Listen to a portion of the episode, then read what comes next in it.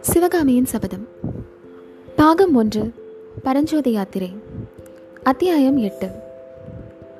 புவன மகாதேவி. மாமல்லர் தந்தையின் சொல்படி அரண்மனை நிலாமுற்றத்தை கடந்து சென்று உள்வாசலை நெருங்கியதும் குதிரை மீதிருந்து இறங்கினார். அங்கே தயாராக காத்திருந்த பணியாட்கள் குதிரையை பிடித்து தூரம் கொண்டு சென்றார்கள். பிறகு மாமல்லர் விசாலமான அந்த அழகிய அரண்மனைக்குள் பிரவேசித்து தீபம் ஏந்துவோர் தம்மை பின்தொடர்ந்து வருவதற்கு திணறும்படியாக அவ்வளவு விரைவாக நடந்து சென்றார். புதிதாக அந்த அரண்மனைக்குள் பிரவேசிக்கிறவர்கள் அங்கே குறுக்கும் நெடுக்குமாக சென்ற நடைபாதைகளில் வழி கண்டுபிடித்து செல்வது அசாத்தியமாக இருக்கும். நரசிம்மர் அந்த பாதைகளின் வழியாக வளைந்து வளைந்து சென்று அரண்மனை அந்த புறத்தை அடைந்தார். அங்கே சிற்ப வேலைகளினால் சிறப்படைந்த ஒரு வாசலை அவர் அணுகியதும் குழந்தாய் வந்தாயா? என்று உள்ளே இருந்து ஒரு குரல் கேட்டது. பல்லவ சாம்ராஜ்யத்தின் பட்டத்தரசியான புவன மகாதேவி அந்தப்புற வாசல் படியில் வந்து நின்றார். அவருடைய கம்பீரமான தோற்றமும் முதிர்ந்த சௌந்தரிய வதனமும் திரிபுவன சக்கரவர்த்தினி என்று பல்லவ சாம்ராஜ்யத்தின் பிரஜைகள் அவரை கொண்டாடுவது முற்றும் பொருந்தும் என்று தெரியப்படுத்தினான்.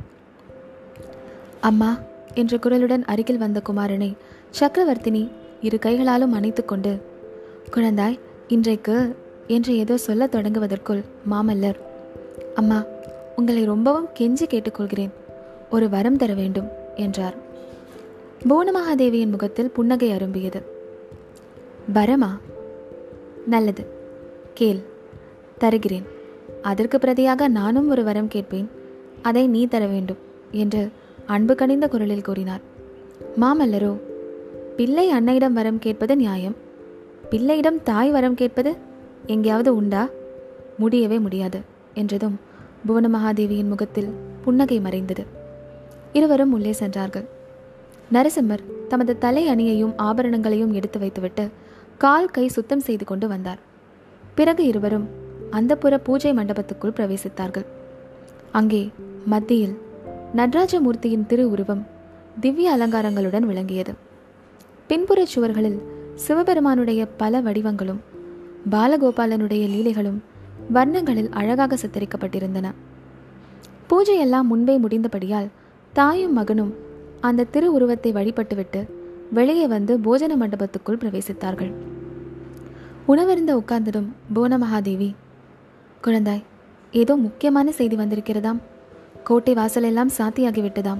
அரண்மனையெல்லாம் அல்லோல கல்லோலப்படுகிறது எனக்கு மட்டும் ஒன்றுமே தெரியவில்லை. நீயாவது சொல்லக்கூடாதா? பெண்கள் என்றால் மட்டமானவர்கள். அவர்களுக்கு ஒன்றுமே தெரிய வேண்டியதில்லை என்பதாக நீ கூடவா எண்ணம் வைத்திருக்கிறாய்? என்றார். மாமல்லர் உணவு பரிமாறிக் கொண்டிருந்த பணியாட்களை பார்த்துவிட்டு அம்மா சாப்பிட்டதும் மேல் மாடத்திற்கு போய் எல்லா விவரங்களும் சொல்கிறேன். ஆனால் ஒன்று மட்டும் இப்போதே கேட்டுக்கொள்கிறேன். இனிமேல் தினந்தோறும் நான் வந்த பிறகுதான் தாங்கள் இரவு போஜனம் செய்வது என்று வைத்துக் கொள்ளக்கூடாது. அந்த வழக்கத்தை இன்றோடு நிறுத்திவிடுங்கள் என்றார். சக்கரவர்த்தினி குமாரனை அன்பு ததும்பிய கண்களால் பார்த்து புன்னகை புரிந்தார். ஆனால் மறுமொழி ஒன்றும் சொல்லவில்லை. காஞ்சி அரண்மனையில் பகல் போஜனம் ராஜரீக சம்பிரதாயங்களுடன் ஆடம்பரமாய் நடப்பது வழக்கம். பெரிய சாம்ராஜ்ய உத்தியோகஸ்தர்கள் அந்நிய நாடுகளிலிருந்து வந்த பிரமுகர்கள் சிவனடியார்கள் வைஷ்ணவ பெரியவர்கள் பிரசித்தி பெற்ற கலைஞர்கள் தமிழ் கவிஞர்கள் வடமொழி பண்டிதர்கள் இப்படி பலர் விருந்தாளியாக அழைக்கப்படுவதுண்டு. எனவே பகல் போஜன நேரத்தில் அரண்மனை வாசிகள் ஒருவரோடு ஒருவர் அளவலாவதல் இயலாத காரியம். மற்றும் பகல் நேரமெல்லாம் சக்கரவர்த்தியும் குமாரரும் ராஜரீக காரியங்களில் ஈடுபட்டிருப்பார்கள். எனவேதான் தாயும் பிள்ளையும் சந்திப்பதற்கு இரவு போஜன நேரத்தை சக்கரவர்த்தி திட்டம் செய்திருந்தார்.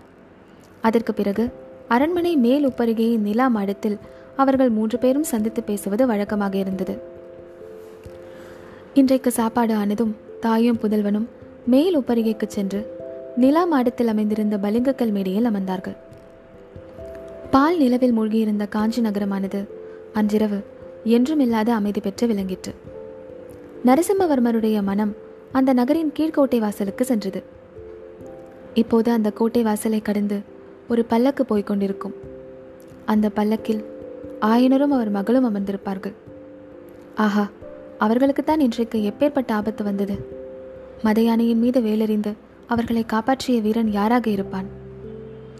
புதல்வன் தானே பேசுவான் என்று போனமகாதேவி சிறிது நேரம் காத்திருந்தார். அவன் ஏதோ சிந்தனையில் ஆழ்ந்துவிட்டான் என்பதை தெரிந்து கொண்டு குழந்தாய் என்றார்.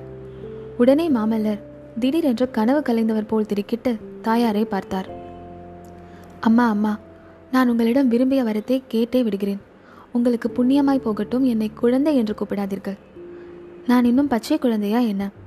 பல்லவ ராஜ்யத்தில் உள்ள புகழ்வாய்ந்த மலர்களை எல்லாம் ஜெயித்து மாமல்லன் என்று பட்டம் பெற்ற பிறகும் என்னை குழந்தை குழந்தை என்றால் நான் என்ன செய்வது? அப்பாவோ இன்னும் என்னை தொட்டிலில் கிடக்கும் குழந்தையாகவே எண்ணி நடத்துகிறார். உங்கள் இரண்டு பேருக்கும் இடையில் நான் அகப்பட்டு கொண்டு அதற்கென்ன செய்யலாம்? பெற்றோர்களுக்கு மகன் எப்போதும் குழந்தைதானே?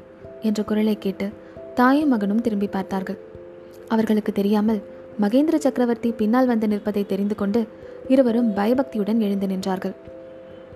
மகேந்திரர் பலிங்க மேடையில் அமர்ந்ததும் புவன மகாதேவியும் மாமல்லரும் உட்கார்ந்தார்கள். தேவி குழந்தை ஏதாவது சொன்னானா? என்று சக்கரவர்த்தி கேட்டார். இன்னும் ஒன்றும் சொல்லவில்லை. என் பேரிலும் உங்கள் பேரிலும் குறைதான் சொல்லிக் கொண்டிருந்தான். குறை சொல்லாமல் வேறு என்ன சொல்லட்டும் அப்பா? பல்லவ ராஜ்யத்தில் அந்நியர் பிரவேசித்த செய்தி கிடைத்த பிறகும் நாம் வெறுமனே கையை கட்டிக்கொண்டு உட்கார்ந்திருப்பதா? சேனாதிபதி கலிப்பகையார் சேனை திரட்டுவதற்குள் கலியுகமே முடிந்துவிடும் போல் இருக்கிறதே. இத்தனை நேரம் நமது சைனியம் போருக்கு கிளம்பி இருக்க வேண்டாமா? என்று கொதித்தார் மாமல்லர். பல்லவ ராஜ்யத்தில் அந்நியர் பிரவேசித்தார்களா? இது என்ன? என்று புவன மகாதேவி வியப்பும் அவ நம்பிக்கையும் துணித்த குரலில் கேட்டார். ஆம் தேவி அற்ப சொற்பமாக பிரவேசிக்கவில்லை.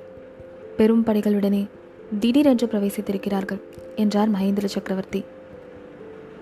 பல்லவேந்திரா மந்திர ஆலோசனை சபையில் நான் மட்டும் வாயை திறக்காமல் இருக்க வேண்டும் என்று ஏன் கட்டளையிட்டிருக்கிறீர்கள்? எல்லோரும் ஏதேதோ பேசிய போது என் மனம் கொதித்த கொதிப்பை மிகவும் முயன்று அடக்கிக் கொண்டிருந்தேன்.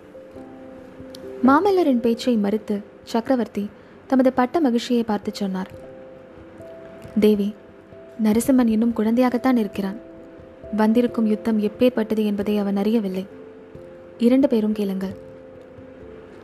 வாதாபி மன்னன் புலிகேசி பெரும் படைகளுடன் துங்கபத்திரை நதியை கடந்து நமது ராஜ்யத்துக்குள் பிரவேசித்திருக்கிறான். அவனுடைய சைனியத்தில் லட்சக்கணக்கான வீரர்கள் இருக்கிறார்களாம். ஆயிரக்கணக்கில் யானைகள் இருக்கின்றனவாம். பெரிய காளைகள் பூட்டிய நூற்றுக்கணக்கான வண்டிகள் தொடர்ந்து வருகின்றனவாம். பதினாயிரக்கணக்கான குதிரை வீரர்கள் வருகிறார்களாம்.